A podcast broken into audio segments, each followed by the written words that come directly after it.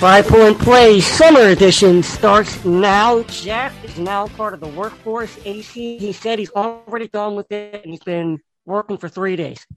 He's ready to get I've back been to working the for two man. weeks, thank you. Uh, two, sorry, two weeks, two weeks. Uh, he's on and complaining, and AC, I think we got some bad news for him, and only gets worse from here. Mm-hmm. Yeah, there's a whole lot of years of that. So Uh, enjoy it. Enjoy it. uh, unless, all right, unless obviously, unless this podcast, whenever this podcast takes off, that's and then true. this can be the source of income. So well, that's true, Once we especially take off, we're living it up. yeah, especially the fact that we have a lot of trademarks AC in the uh, in the works. number one being You know, people are checking our stuff. Pause. yeah, Dariq Wadehead, number one. Wadehead, W A D E H E A D. Okay, because this dude played like we've been saying it since before he even committed to Duke as a player. We've been saying this dude is the next coming of uh, Dwyane Wade. So I don't want to hear it all over the place now after everybody else because we've we've set this stone. We have set this in motion. Dariq Wadehead is ours. Nobody else can have it. Got it? Fair enough. And, and I'm with you on that because, you know, like I, I like to beat a dead horse. And, uh, you know, we took this one from the beginning. Uh, same thing with Jeremy Roach, by the way. We, Mhm, we, we mhm. took Jeremy Roach when all the haters, Jack, they all, they all were off him on, you know, after his freshman year, during his freshman year, first part of his sophomore year. Now, now he is the greatest thing since sliced bread. He's the new Quinn Cook. He's the new Nolan Smith. Which which one of the three of us, even within that, was the one who said he reminded uh he reminded them of the uh that 0102 backcourt? That was you, man. That was all me, and, Yeah, and look at what, that. you- I'll tell you what, Jack. You know, you being a working man has not taken away your humbleness. Uh, Don't tell All me right. you didn't see shades of Jay Will and Sidu in the uh, in the Bro, we like. That was the comparison we made last year with sophomore year Chris Duhon, and it almost identical stats. exactly Like, exactly. I, don't, I don't know what else to tell people, man. all right, so we will we will talk a little bit about uh, kind of the off season program so far, what we've been hearing, hmm some of the videos that have been released. Uh, I, I'm excited. I'll tell you that. So when we Yeah. get into that, we'll start with the NBA draft. But before we even get into the NBA draft results, um, the Duke Brotherhood, whoever was in Vegas, it looked like there was about 30, 40, 50 Yeah. almost. Yeah. I just want to I have one question. I- I'll let you guys answer this. Who picks up that bill? Out know, of that group, dinner? it's got to be Grant, right? I, I, that was my thought. It had, it had to be Grant Hill. it's right? either Grant or you make the lowest the lowest paid paid person pay for everybody. So that's probably why Trevor wasn't DJ, DJ Steward. there. Yeah, I DJ mean, Stu's come got to pick the check up. Come on, Nah, bro. nah. My guess, my in all seriousness, it was probably a meal, and then he billed it to the school. Yeah. Oh, yeah, yeah. That being said, it should have been Grant, who literally owns an NBA team. Correct. That's true. I- It should be Grant, but I, I bet you the program picks it up. Um, so in a way, we kind of all paid for it. but it's I mean it's still awesome. It's right like they're at the they're Dude, at I summer mean, league. what, and, what, and what would you what would you pay to be a part of that dinner? bro, I mean, ask me what I paid for the UNC. right. That that's, to why, done, that's why I you asked you. what I mean? What- Whatever that was, the same amount. And it's in Vegas, so hopefully I could have won it on the grab table or something. That's, that's, that's Just true. to offset or, or the- you could have joined, or you, cost. Jack, you could have he could have joined uh, Coach K on the slot. bro. That was That's- ridiculous. That was wild. Can he live? That was Can he enjoy retirement for Christ's Just sake? let that man live. I'm not man. like I'm. I'm fine with letting K live. I just think the internet's reaction to Coach K just enjoying his time was so funny. Like Haters he's a gonna hate, human being. I know, right? Did, did we have any idea if he won? You know the. I God, mean, I one so. slot pool before For- before he stared before he stared death into that guy's eyes. Yeah, for the sake of that casino, I hope so. Because he's friends with the Wynn family, so I know I know you have something to say. That's true.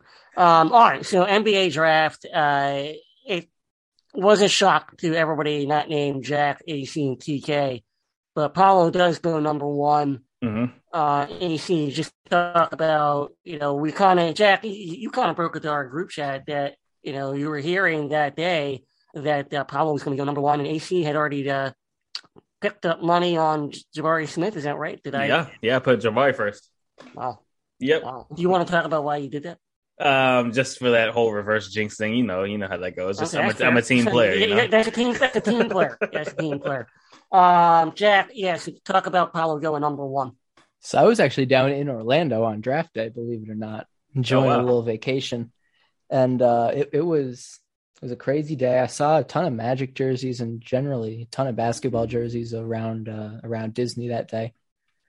And um, I kept seeing the notifications from Woj about the odds shifting and the Magic no longer locked in on Jabari Smith, now heavily considering Banchero. And then in the 30 minutes leading up to the draft, it became very obvious that it was going to be Banchero, and I was I was so excited.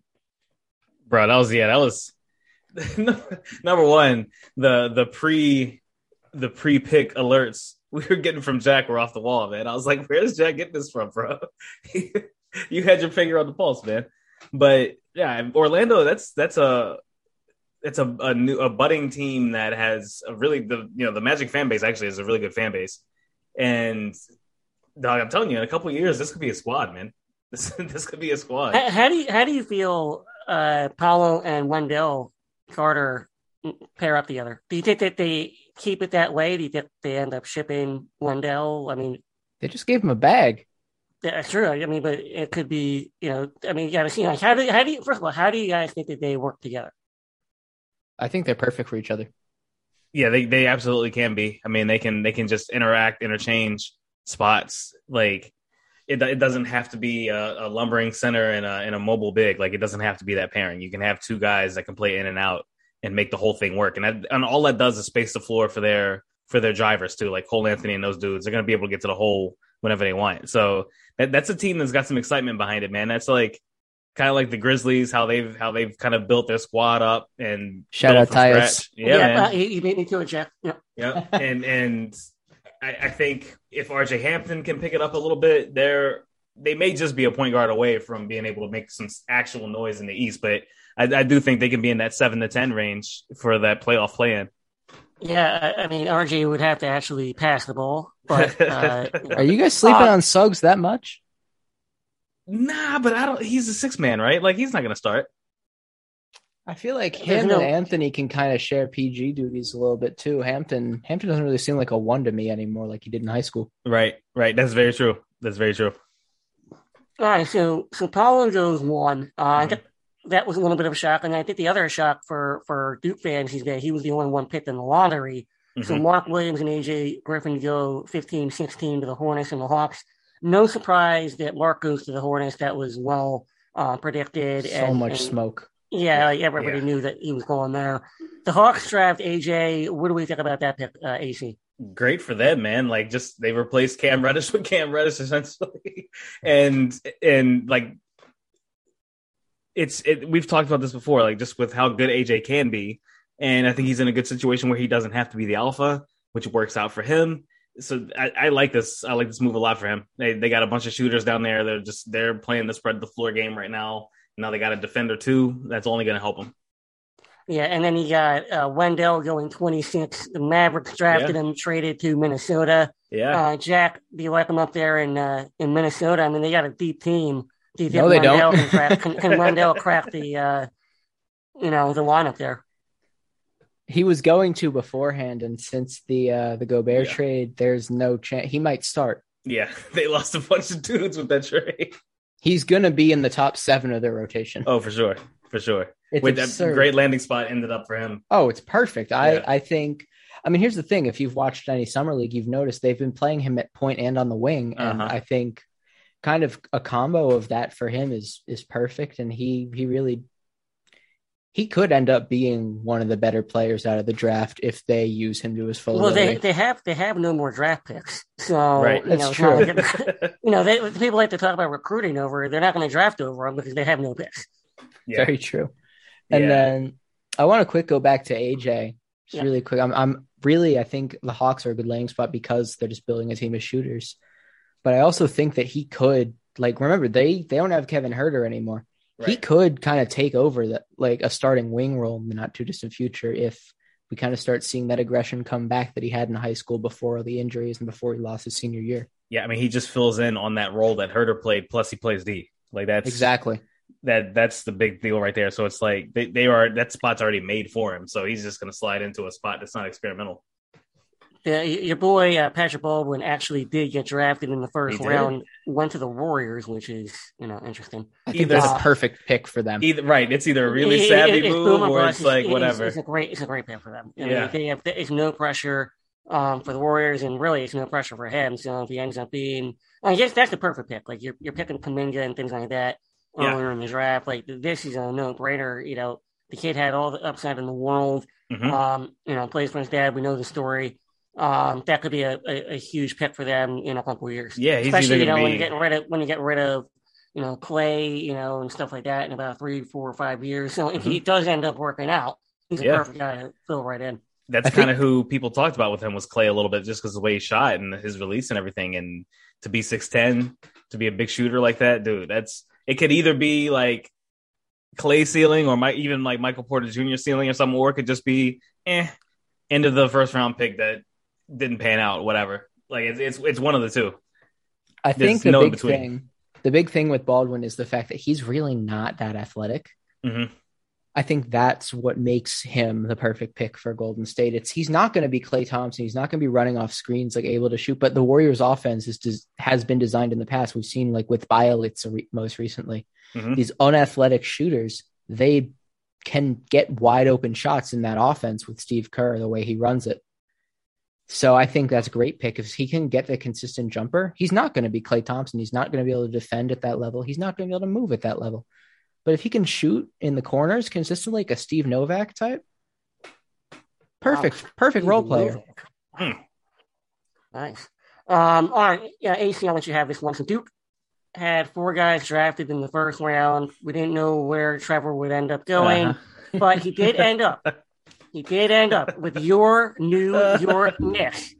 Oh my god. Well, I mean, I'm, Yeah. I'm happy for him honestly because again, one of those teams that they lost a bunch of draft picks to move around and ended Trev up trading everybody pick, right? away. Yeah, I mean, Trevor's the only pick in the draft for them, and he signed a two way contract, so he is going to be on the squad at some point in time. They just got to figure out what they're trying to do. I guess they're trying to move cap space and everything, so he could absolutely be somebody who finds the floor as uh, as one of those low risk, low money type of players. And so far in summer league, he hasn't looked great. He's kind of looked exactly how we felt he would look. But if he gets a couple of years in the G League to, to kind of hone his skills, he has skill sets that he can make better as he gets older. He's one of the youngest players in the draft, so I'm I'm I'm happy with him. I'm happy for him to get that two way contract so early. It's a great spot for the Knicks based on what they're trying to do, and you know, happy for him.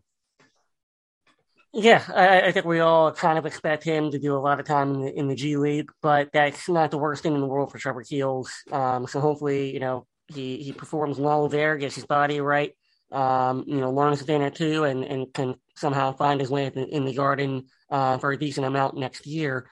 Um, I expect Overall- him to average. Sorry, TK. I expect him to average th- at least the same amount of points in the NBA in the Garden that he did at Duke in the Garden. Okay, there we go. At 25 a game, get him. I was going to say 27, right? Get him, Jack. I don't know. I don't know that. Well, you know, it would be nice to have him and RJ both averaging about 27 because that's, Oh, what, that's what RJ is going to average this year. Yeah, yeah. Oh, probably. Especially when they get rid I of. mean, I'm uh, not. I'm not even. Yeah, yeah. So, um, all right. So, overall thoughts on Duke in the draft? Obviously, getting five players drafted. Um, it's a first, correct? Mhm. So, First, best, um, all the best, right? So, I mean, four guys in the first round can't really speak much more than that. Um, pretty good night for for Duke overall. Jon Scheyer was in the house. Um, you know, with the guys that they got drafted in, in the first round that were there. Next play. program set up pretty nicely. Let's talk about the program. Let's talk about some of the videos that we've seen that have come out. And uh, I want to start at the top. I just can't speak enough about the superlatives and all the praise, the great leader that Jeremy Roach is. All, all, all the praise, AC. I thought he was trash. up. Yeah, I they wanted, thought- to, they wanted to replace trash. his I thought he- scholarship, and Jordan I Goldwire is supposed to be there. Like, wait a minute, man. Calm down, y'all.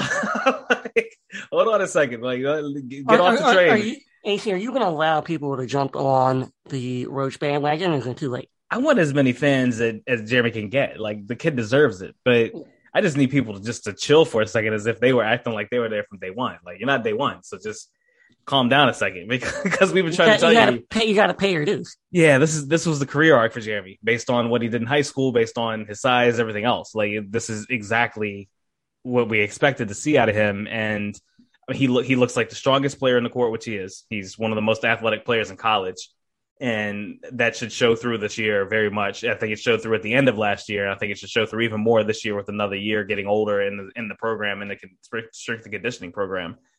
Um, I mean, eh, but everything else was there. Like you see the videos, it's summer practice. I'm not gonna take anything tactically away from that, but he just he looks good on the ball. He's you know he looks just he looks like one of those veteran point guards, and he's the alpha. He is clearly the alpha on this team. Yeah. It's his team this year. There's no there's no top dog, you know, Hall of Fame type of freshman coming in. Like Jeremy's not a freshman anymore. He's in the, the exact role he played at Paul the Six, which was you be the leader, you be the one with the ball in your hands. We're gonna give it to you in the clutch. Like they gave it to him in the clutch last year, even with Paolo on the floor, even with Mark on the floor, even with AJ on the floor. Jeremy was the one taking most of our big shots. So it's just gonna be more of that this year, and he's so good at it. So I'm I am very happy with what I see see out of him. It's exactly what we figured it would be, and it's going to be enough to to keep Duke in the conversation all season as one of the better teams in the nation. Yeah, and, and Jack, you know, the uh, another good thing for him is that there there is nobody behind him. There there is no shuffling around. He will be the starter um, the entire forty games that we play next year. You don't think Jaylen Blakes is going to take over? Didn't Unless- somebody say that last year? Somebody said someone they can't wait for Jalen Briggs to be the Well, starting J- point J- guard. Jalen Jaylen Blakes is, I mean, this is no fault of his own, but he's turning into the fans Jordan Goldwire. They Yeah, they yeah. He they, shouldn't. they be. can't He's going to see- be way they better. Can't see past you know one season prior. yeah. Look, Well, first he- and foremost, shout out Jay Blakes. He's going to be playing, Just I believe, over in Barcelona uh huh for with an all-star team. Yeah, Yep, the the same thing All-Star. that Joey Joey Baker did, did a lot. that last Yep. year. Yep, you got it. All over it. All over it.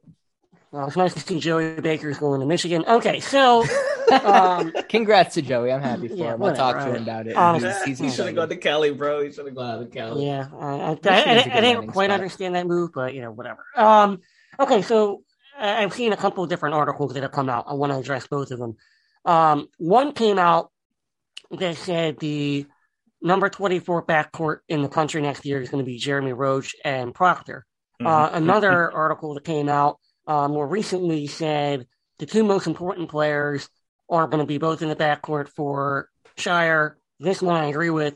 Again, Jeremy Roach and your boy Reek Wadehead. Yes, sir. Um, so let's talk about both, Jack. you made a good point right away. It's like Proctor and Roach won't even be the backcourt starting the season.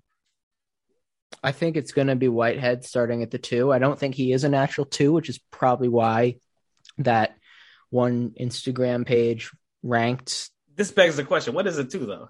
You know what I mean? Like, Yeah, in college there really is no such right?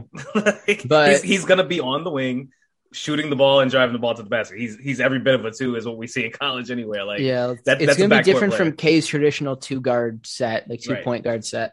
But yeah, Dariq is to be is going to be the starter next to Jeremy in the closest thing you could really call to a backcourt in modern college basketball. Again, at least to start, and then Proctor's going to be that six man.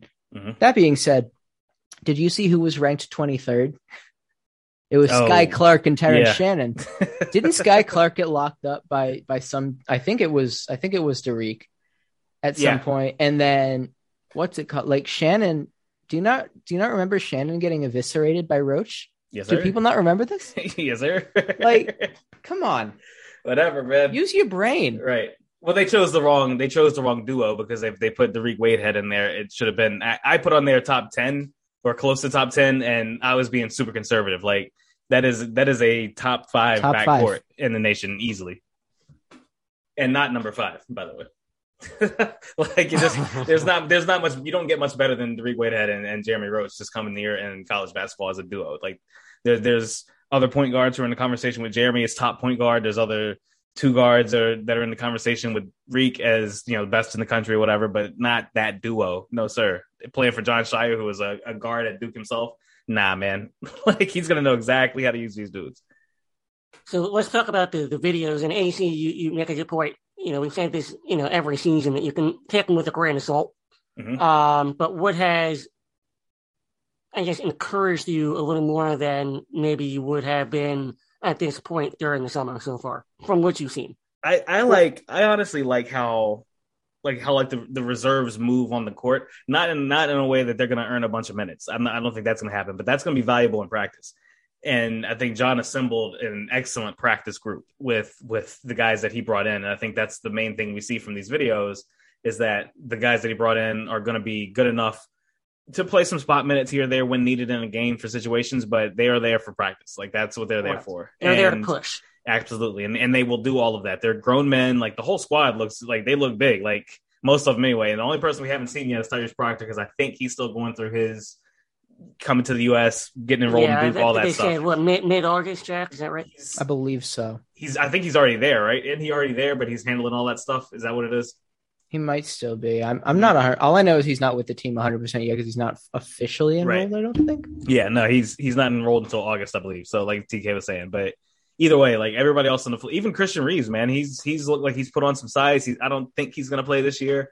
The plan is still a redshirt him, but who knows how you know who knows how things dictate that. But they look good. I like the way they look, and this doesn't change anything from what I felt about this team, which was this year is going to be a good year for Scheyer as his first year, and if a lot of these guys stick around, next year is going to be incredible. And Jack uh, wanted to kind of tee you up for this one. Your boy Lively, um, what have you seen from him? Uh, what is your, you know, kind of takeaway from kind of the reports that have come out uh, about him? You, you kind of see 50-50. You see he has disappointed, and then you see some of the videos where he looks all world. So, what do you take from that? Well, first and foremost, I think he can throw a mean water balloon. I don't know if you guys know what I'm talking about. well, for Fourth of July special. um, second, I I really I'm still ridiculously high. I did I did get to see a little bit of Lively uh, playing in high school, and he's he's a good player. He's not gonna put up 30. He might not even put up 15. He doesn't need to. The guy's gonna play a lot of defense. He's gonna pull down rebounds. He's a great lob threat. He can stretch the floor if needed. He, you know what? He kind of reminds me of Anthony Davis on the defensive end. This is high school, just to be clear that we're talking mm-hmm. about. So I'm not saying Lively is the next AD in any sense of the term, but I think he could he could do that. He could potentially do that. And you guys, I'm sure you guys remember AD was really, really, really raw in college. Yeah, yeah, because he had just he had just come off of being a point guard six yeah, two about two exactly. seasons before that, so he was and learning the position. Lively, like obviously he's he's incredibly raw. This guy was a three four star recruit less than a year ago, and now yep. he's he's top of the top for good reason. Uh, I will say, but this is a guy who has really just recently come into his own, and now he's going to have to adjust to the college level. He's going to be a great player. He's going to be someone that we remember down the road, but he might not be that way on day one, and we're going to have to be okay with that. Mm-hmm. I'm not. I'm not concerned, and I won't be concerned unless it's still Dereck Lively disappointing in March. Yeah, I think. I think what is really going to help him is if he just lets Roach dictate the offense, and he just gets himself in the right spots and lets mm-hmm. Roach find him. You know, he doesn't have to be any more than we need him to be. Um, like you said, we don't need him to be a 15 plus point scorer. Just be in the right place. He's play good defense, let the game come to you and let Roach dictate. Let Whitehead do what he does. Sorry, mm-hmm. Whitehead, and make sure that you, you're just coming along. Let the game come to you, and as the season progresses, you you'll get more and more involved. I think that's all he needs to do. You don't have to do anything out of the ordinary because we're not asking no, you not. to because we have we have the depth. Yeah. Um, you know, for, and he'll for, score. And we have the scores. Yeah, exactly. He'll score double digits just on offensive rebounds and lobs alone. Like he'll he'll score double digits just on that. So he's going to be that kind of a threat. Just he's going to be a, the same kind of threat Mark was. I just I don't think he's going to be quite as good as Mark yet. Maybe we'll see. We'll see. He's he's bigger, but, but he'll but he'll but he'll be farther he'll be farther along than Mark right. was at the same point. At the same stage, yes, right. but. He's but, not going to be putting up that 23 and 19 right. game that Mark did to end his freshman season. And that's he may he may one. very well have one of those. Like that's the thing. Like he's Oh, I think he of, will getting 10 putbacks in a game or or lobs and then and then grabbing 19 boards because that's what he's going to do. He's 7-2 standing in the middle. Like he's, he's not doing he's that against be, Kansas though. Right, right. No, no, no, no. No, no, no. Yeah, we'll get, we'll get to the Kansas stuff a little bit later, obviously. But, you know, in terms of, uh, you mentioned some of the, the reserves. I think you're right with you know Scheyer putting together a perfect practice squad. They're going to Mhm. push the guys. Anybody else that has stood out to you um, that we haven't brought up yet? I, I you know, Flip uh, is it? You know, Anderson, like anybody that you've seen that you're like, okay, that looks a little bit better, maybe a little bit worse. Like anybody from from your standpoint, AC. Not, not really, not yet. Uh, I think everybody's doing things they're supposed to do. Like they showed Filipowski hitting a three. He's supposed to do that. Like that's one of the skills that he's supposed to have brought to this team. So I'm not, I'm not impressed by it yet. We got to see it in games. One thing I have seen is Grandison's been a leader. They showed some of the drill highlights and stuff. He's been a leader in the drills and very vocal. He's going to bring that that kind of senior energy that I think is really good, and it's senior energy at a new spot. Like he's no, he's not stale at Illinois anymore. Like he's in a new place, new atmosphere. Like I think it's going to do a lot to rejuvenate him as a player as well. Which it's not like he needed a bunch of rejuvenation. He was already kind of on a, a, a slight rise anyway. But I think he's going to be a good leader for this team. All right, so I think that's what we have so far. I mean, it's it's mid July. Um, you know, you're not going to get a whole lot of tidbits out there. You're going to see a lot of practice videos, you know, workout videos and things like that. Usually, everything that comes out outside of injuries is going to be positive. So hopefully, they keep working together. Hopefully, Proctor can get there and, and work himself in. Next play. A lot. A lot has happened since we, you know, last got on the mic right before the draft, right? And so the college uh, fans everywhere, you've seen a million different opinions on this. Mhm. Uh, USC and UCLA have now decided that they're going to go to the Big Ten. Uh, so they coast all the way from Rutgers and Maryland to UCLA and the southern beaches of California with USC. Um, I'm like East is compared to what Hawaii? it- it- I don't right. It, it is, it's, just, it's just kind of wild. From New York to LA is the Big Ten now. yeah. Uh, SEC obviously already had uh, Oklahoma and Texas lined up. Um, there was a rumor that came out, and it was just that. It was just a rumor that Carolina, UVA, FSU, and Clemson were going to go to the SEC, that they wanted them, and, and vice versa. Turns out that may have just been, you know, a falsified rumor, but it begs the question, right? Mhm. Um, let's talk about kind of college athletics and programs. It's a, a topic that AC and I've covered for years now, um, but it's starting to come to fruition, and, and honestly, is coming to fruition a little bit sooner than even I had predicted. Mhm. Um, I figured that uh, when all the dust settled, that you would have four super conferences of about 20 teams each, and they would break off from the NCAA. I've changed that a little bit now, AC, to say, okay, maybe you're just going to have these two super conferences, 40, maybe 40, you know, 46 teams or something like that, where they break off from the NCAA. And then you have maybe a handful of other programs scattered around the country that, you know, can kind of go in between or something like that. I don't know. It's Right. going to be wild. But, you know, overall, kind of after the dust is settled with USC and UCLA, um, the, the rumor that was out there, Mhm. um, you know, with the four ACC teams. Talk about the overall landscape of college athletics. Are you shocked by any of it? Where do you kind of see it going? No, I'm not shocked. I'm I'm interested to see what teams go where and how the like the Big Ten. I I mean I get the all it was was a name, right? It was never it was never a designation like a geographical designation, so it's not hard to wrap your head around it. But then when they're like, oh, Gonzaga might join the Big East, it's like, yeah, okay, you can't be the Big East anymore. But whatever, you know, it's just Right. a name. It's just a label. It doesn't really matter for Atlantic Coast. Right, right. Yeah, it's just a, a, a label for what's going to happen. It's fine. It's no big deal. But like you said, I, I don't, I don't disagree. I still think it would probably be smart to keep four conferences, like an East, a West, a South, and a Midwest, or something like that, just for for the sake of travel. Number one, on these kids, they're still in school. We got to remember that. But it's coming. Like what you said, what you said is not wrong. It's it is coming. Some some form of conference shift where these conferences are not going to be able to financially sustain themselves anymore, and they're just going to have to be absorbed by something bigger.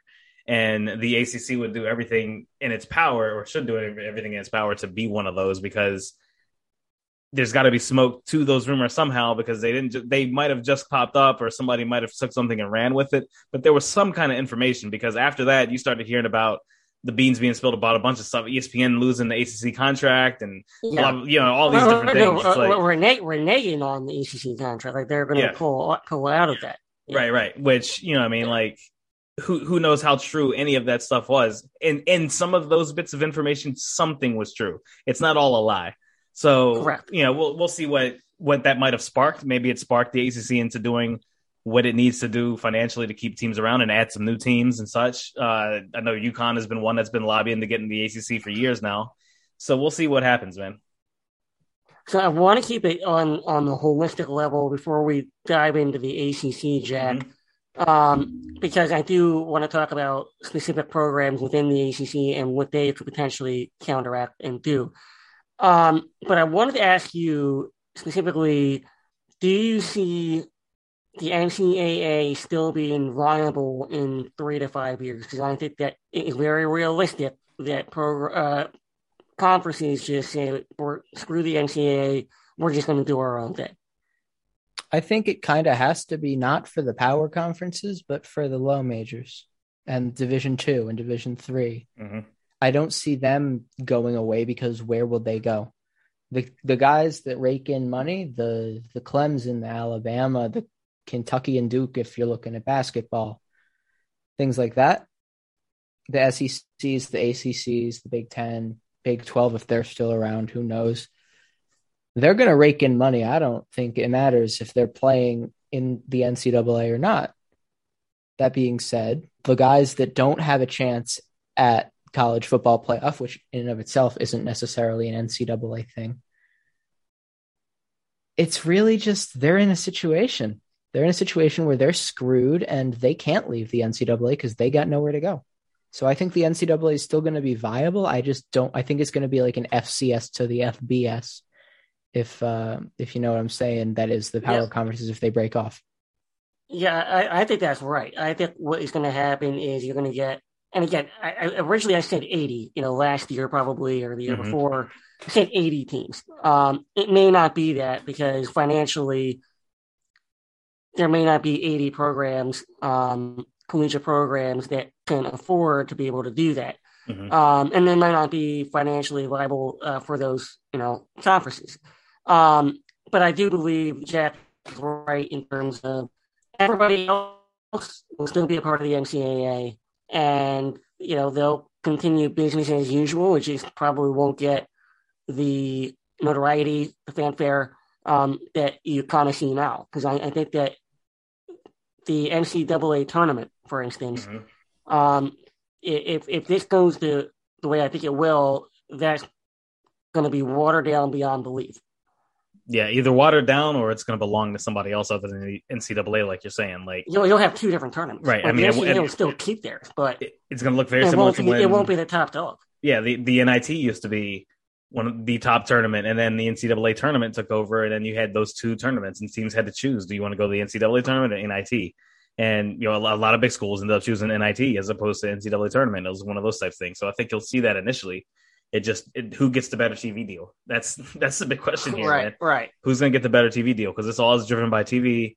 It's all driven by football, and who's going to survive that? That's who has enough of both programs to be able to sustain, or one good, really good football program that can kind of carry their basketball program. Because there's money that has to be spent.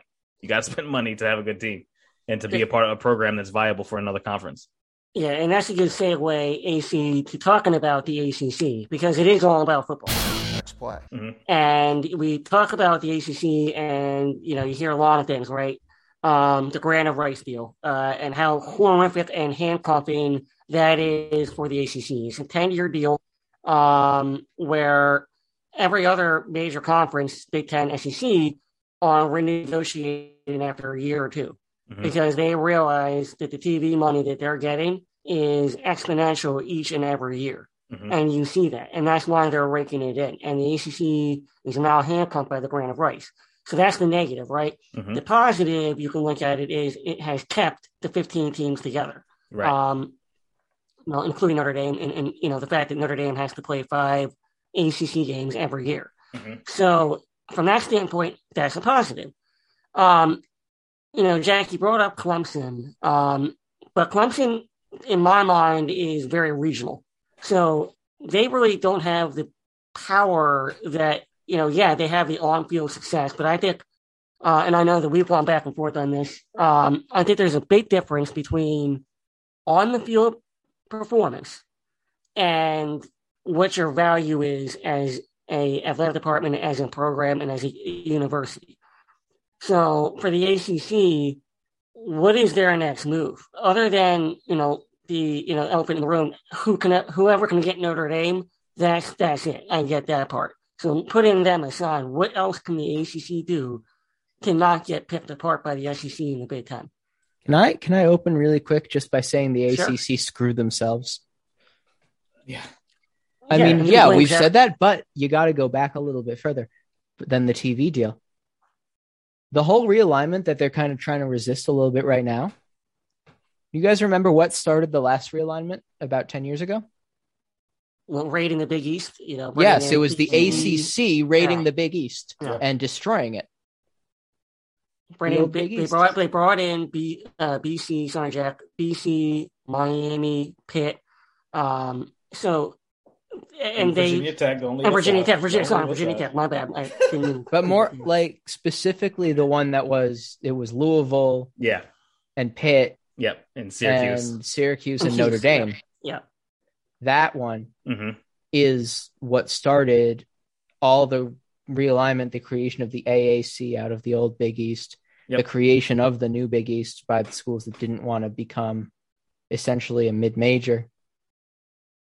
And the ACC did that as a response to Mar- hmm Yeah. Exactly. And trying to do the same thing now. exactly. And the Yeah. ACC is uh, trying to avoid it, and they just screwed themselves about 10 years later. it, it really set them back, especially focusing only on the Big East because while there was some good football happening in the Big East, it was mainly a couple of teams. It was you know primarily Miami, and then you had Virginia Tech there, who was who was a a nationally known program at least coming off of Michael Vick. And Yeah. then even even Tech coming to the ACC and then dominating ACC didn't really do as much for the program as you would think it would. So that kind of showed how weak the ACC was going to be in football, and and we see it now.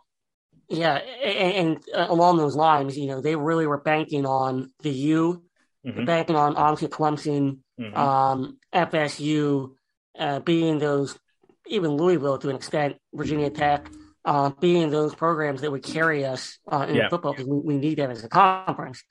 Um, and unfortunately, outside of Clemson, of course, it, it just hasn't happened.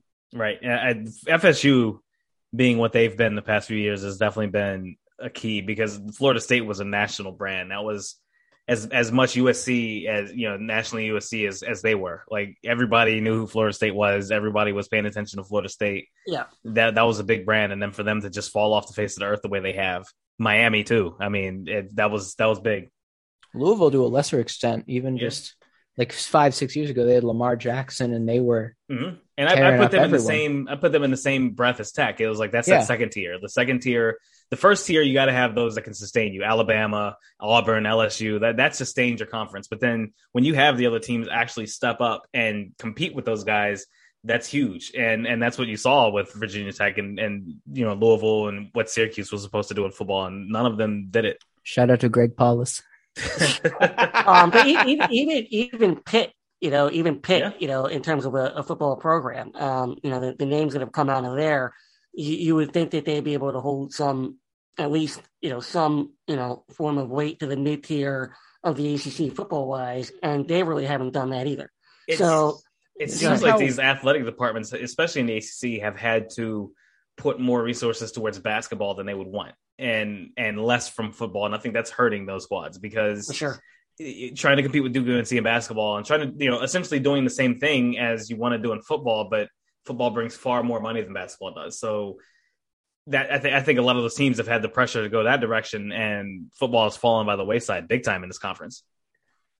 yeah. And, and you brought up UNC, and I, I want to kind of focus on them a little bit. Uh, and I know Jack wants to jump in here on this as well, but uh, UNC to me, uh, and and if you're weak, if you have a weak stomach, you probably want to turn away here. Uh, but I think that I think what UNC has done from a program standpoint, an athletic department standpoint, uh, is exactly what you should have done. So Oh, yeah. they have- a lot of things going for them. They've invested over the last ten years a shit ton into their football program. Mhm. Um, they have the boosters lined up, stadium uh, refurbishing. Um, and they got some draft picks, right? They have all these things, but they really put a shit ton of focus on their football program. Mm-hmm. You have that coupled with the fact that they are the state school, the pre- preeminent state school. Mm-hmm. You have in a state that is widely popular, only growing and in the top 10 uh, nationally in terms of population. So they are going to be looked at, uh, in, in, my opinion, outside of Notre Dame, because uh, I think that's just a different conversation. And, and, obviously, Notre Dame can pick what they want to do. But outside of Notre Dame, I think UNC is probably the most valuable commodity on the board currently. And heaven forbid they leave the ACC because I don't know what that, what that's going to do to Duke, and I don't want to focus on Duke yet because we'll get to them at the end. But right now, Jack, to me, UNC can call their shot. I mean, UNC football was a joke even four or five years ago, and then they Still fired one of uh, the more lucrative programs. Right. I know. Yeah, and, And- that's and I'll let you finish that because I know you're going to say it, and, and, and we, we had this argument. I, I got to reemphasize we, you know, a lot of fans, not not you specifically, a lot of fans out there they'll mistake on the field performance versus how valuable your program is, and that's what you got to see with UNC. So yeah, they I might was be getting there. yeah, I had to say it though, Jack. I. Frustrates me. I was gonna. I hate Carolina. I'm. I'm the only one of the three of us who's actually a Duke football fan too. And as much as that hurts me every fall, I I hate UNC football too. But they've they've done a great job. They brought back Mack Brown. They uh, Mhm. they fired that guy Fedora, who was just terrible. um, they I remember actually even when Fedora was there, they were using basketball, their basketball program, in really weird ways to get football Mhm. back up on the map. They uh, they got a Duke commit to flip to UNC at quarterback um, by having Roy Williams offer his brother a, a spot on the basketball team. Yep. And uh, you guys might know that that quarterback, he's currently a linebacker in the NFL, is Chazz Surratt. Yep. He was committed to Duke. They offered his brother, who ended up being a wide receiver at Wake. Mhm. Funny enough, um, a spot. Roy Williams offered him a spot on the basketball team. He committed, ended up decommitting and going to Wake for football. But that got Chazz Surratt there, and then of course Danny Jones destroyed him in their uh, in those two's uh, one go at each other. Shout out Danny Jones. I, There you uh, go. Had to get it in. I'm an Eagles fan, but I still love Danny Jones.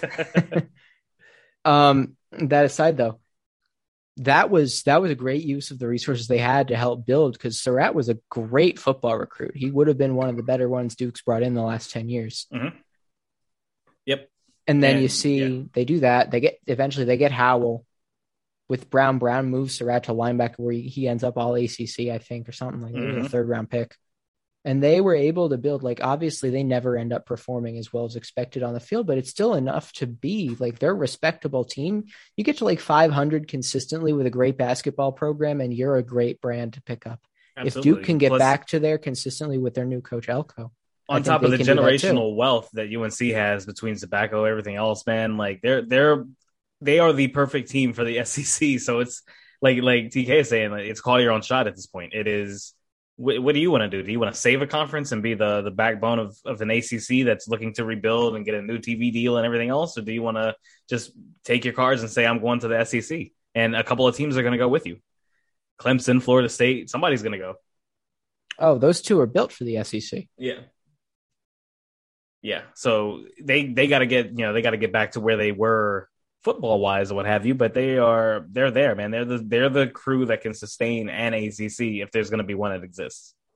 Yeah, and so on that note, and putting you guys on the spot, what do you think that they do? I mean, it's honestly too. I mean, you, you, know, you can't be wrong here, right? Mm-hmm. Because you're, sh- you're you're shooting off the hip. But what do you think that they ultimately do? Because I think personally, they end up going to the SEC. Yeah. I do too. I I I think they go to the SEC. I think they and I know we're going to get here. I think they take Duke with them, and I think that's what happens. And I, I think they two stay. more go from the ACC as well. I think they stay. I I think they stay because you know that's that wine and cheese crowd. They're not going to want to go to the SEC. You think that? You think those clowns that?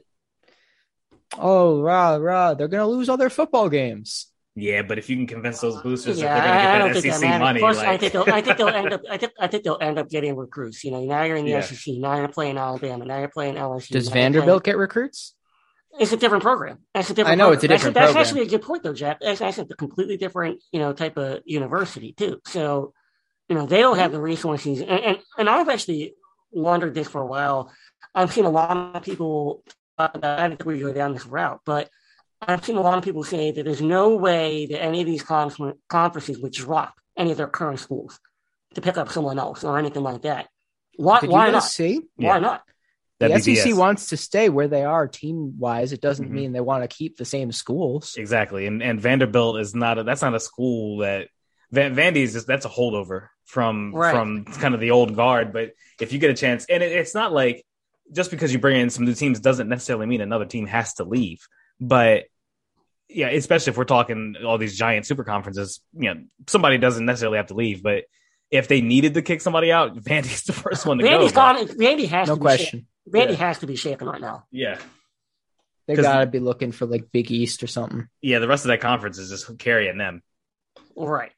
Right. Um, so a, good- a good transition to Duke then, right? Because if Randy leaves, that would Next technically open up a spot. Mm-hmm. Um, you know, one thing obviously we all know is that Duke's basketball program carries this university, carries the athletic department. Mhm. It's very odd that that would be the case for a major conference uh, power, but that is the case here. Um, Jack, I'll give you the first crack at this because you said that you believe that UNC stays in the ACC. Um, do you think that that has anything to do with Duke, you know, being, you know, let's keep that intact? Or is it just, you know, we can be the cream of the crop? We can, you know, uh, what, what is your reasoning for thinking that they'll stay in the ACC? And what do you, what do you think that that, I mean, obviously the, the, effect for Duke there is they don't have to do anything. Yeah, I mean, I think if Carolina is to leave, I think they take Duke with them. That being said, they stay for the simple reason that like they can still get their money, especially if the TV deal gets renegotiated. That's the big that's the big thing. I think that's that's a key, and I think ESPN wants it because they pulled in a lot of money on the ACC tournament and on basketball in general, and a solid amount on football in the Southeast. So I think that's a big that's a big piece. Again, big if, especially now Comcast, which is pretty large portion of the country, myself included, now finally has it, so it's a little more lucrative. It's a big spot. I also would like to point out Duke basketball brings in about the same amount of revenue as Vanderbilt football. So Well, I It's think that wild. it is wild. Uh, and I think that it, it speaks to the Duke program. Mhm. Um, but at the same time, you know, if you're bringing in what Vanderbilt football brings in, it kind of, kind of speaks to the point, uh, emphasizes the point that Duke football has to do something. Uh, They if have they're to do gonna- if- if- something, but know, if the- if, if they're going to be remaining viable uh, as an athletic department. Because my thought is that if Duke doesn't get the benefit of the doubt and UNC brings them with them to the SEC or Big Ten or whatever, my thought is that Duke is going to have to then look at okay, do we go to the Big East and drop our football down to D1 AA, um, or you know just say hey, we'll just be, you know, a, a, a low end D1 program that might get to the um, you know minor key bowl every seven years. Nah, but Duke is too important to any conference and any any group of teams just with their Nike contract alone. Like, Right. you That's know what I mean? So that, that's so that's going to get them. And if if UNC went to the SEC, the SEC would absolutely gobble that up. Yeah, like you said, Duke football is going to have to pr- provide something. But if the basketball program is already providing what a college, what one of your football programs can provide, Right. anything the football program can give you is gravy. So, you know, th- that's on them to be able to, to put the money towards it and, and turn it up. But Duke didn't just hire a general manager for nothing. They don't have the brand set up the way they do for nothing. Basketball is lucrative. It's shown that. It's shown that it's not. It is not football, but it is not useless. It's not. It's not tennis. So th- there is plenty of money to be made with the NCAA tournament, with the conference tournaments, and you put Duke in the SEC with UNC, UK, you know some of the other squads that exist there. It's like okay, that's big money. That's to have those two teams, those three teams playing twice a year each other. Like that, that's old It's ACC huge. basketball again. So That, that's huge. I mean, you bring in Kentucky to Cameron Indoor Stadium every year. The oh, that's Oh, that would be so fun. that's ratings ratings, bonanza. That's going to break. Yeah. oh my god, that's that that's not And that, and that, and that, that, that has to be Duke's pitch. It's yeah, like, hey, has look, we are investing in our football program. Give us five Right. years. Give us whatever. Um, because I think, you know, outside of Jack, he might be the only person that goes to the games at Duke uh, for football. so, I don't know, even the- live but- close enough to go. Well, you know, the point is, though, is that they're not even filling Wallace Wade. Right. And Wallace is a tiny, you know, tiny, I don't want to call it stadium, but whatever. But, you know, it's tiny. So, like, they have to be able to show progress toward that um, and give like a five, 10 year plan of this is what we achieved or, or we're looking to achieve in the next five to 10 years, and here's how we're going to get there. Mhm, for sure, for sure. And joining a conference like the SEC, you just talked about that brings other perks. That brings if you don't, if the kids don't go to tier one, tier two, tier three in the SEC, then Duke is next up. So that that I think the old Southern Conference that used to exist in the seventies and sixties comes back, and I think that I think Duke and UNC are going to be a part of that. So, okay, so you and I both think that Duke and UNC go to the SEC. hmm Um, where does that put the college basketball landscape? Because now you have Duke, UNC, Kentucky, you know, Arkansas is, you know, back, hmm uh, Texas Tech, you know, A&M, you know, all these programs that are, you know, investing heavily in, in, in LSU, like they're all, even Bama, like they're all investing heavily uh, in the basketball programs. What does that do? I mean, is the SEC tournament now the national championship? Like, I mean, is that Isn't the Kinda like ACC tournament? Right. no, it's not though, because you know the. I mean, let's be honest. Like the we, we, we joke about it every year, where okay, quote unquote, the ACC is down. Uh, But It's if you- yeah. right, you know, so you know, it was nice to see this year, especially in the NCAA tournament, the ACC really hold their own um, and kind of be like, okay, we're still around. You know, UVA is what they are. Uh, we haven't even talked about them. Like, what do they do? Are they going to the Big Ten? Are they going to go to the SEC? Like, what, what are they going to do? That's a good question because it's like when when I saw UVA on that list, out of the group of teams, I was like, why would they pick UVA?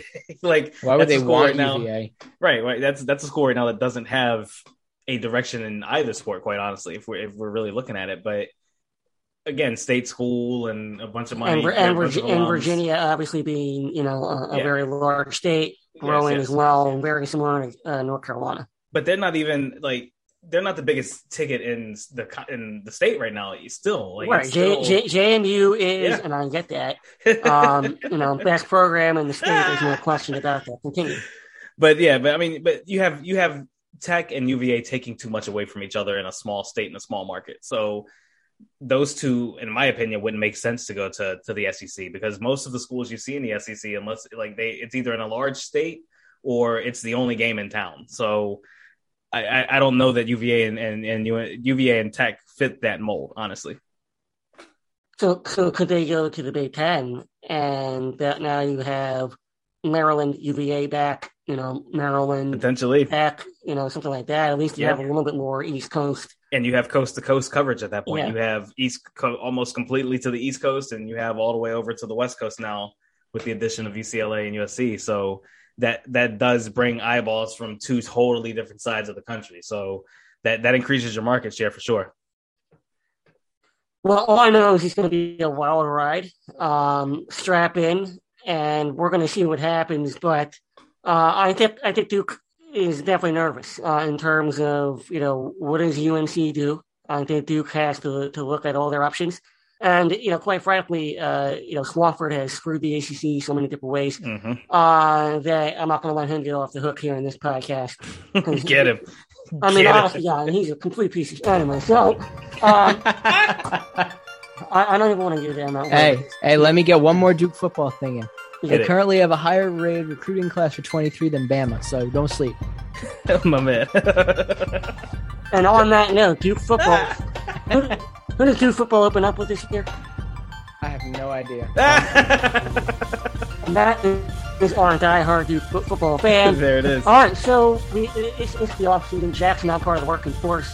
AC and I, we just keep you know plugging away. That's what we do. Mhm. Find us on Twitter Follow Jack on Instagram. Let's get this thing done. Go Duke. Let's go, dude. Let's go, Duke. Hey guys, thanks for checking out the Five Point Play podcast. Like, comment, and subscribe wherever you get your podcasts. And also check us out on Twitter and Instagram.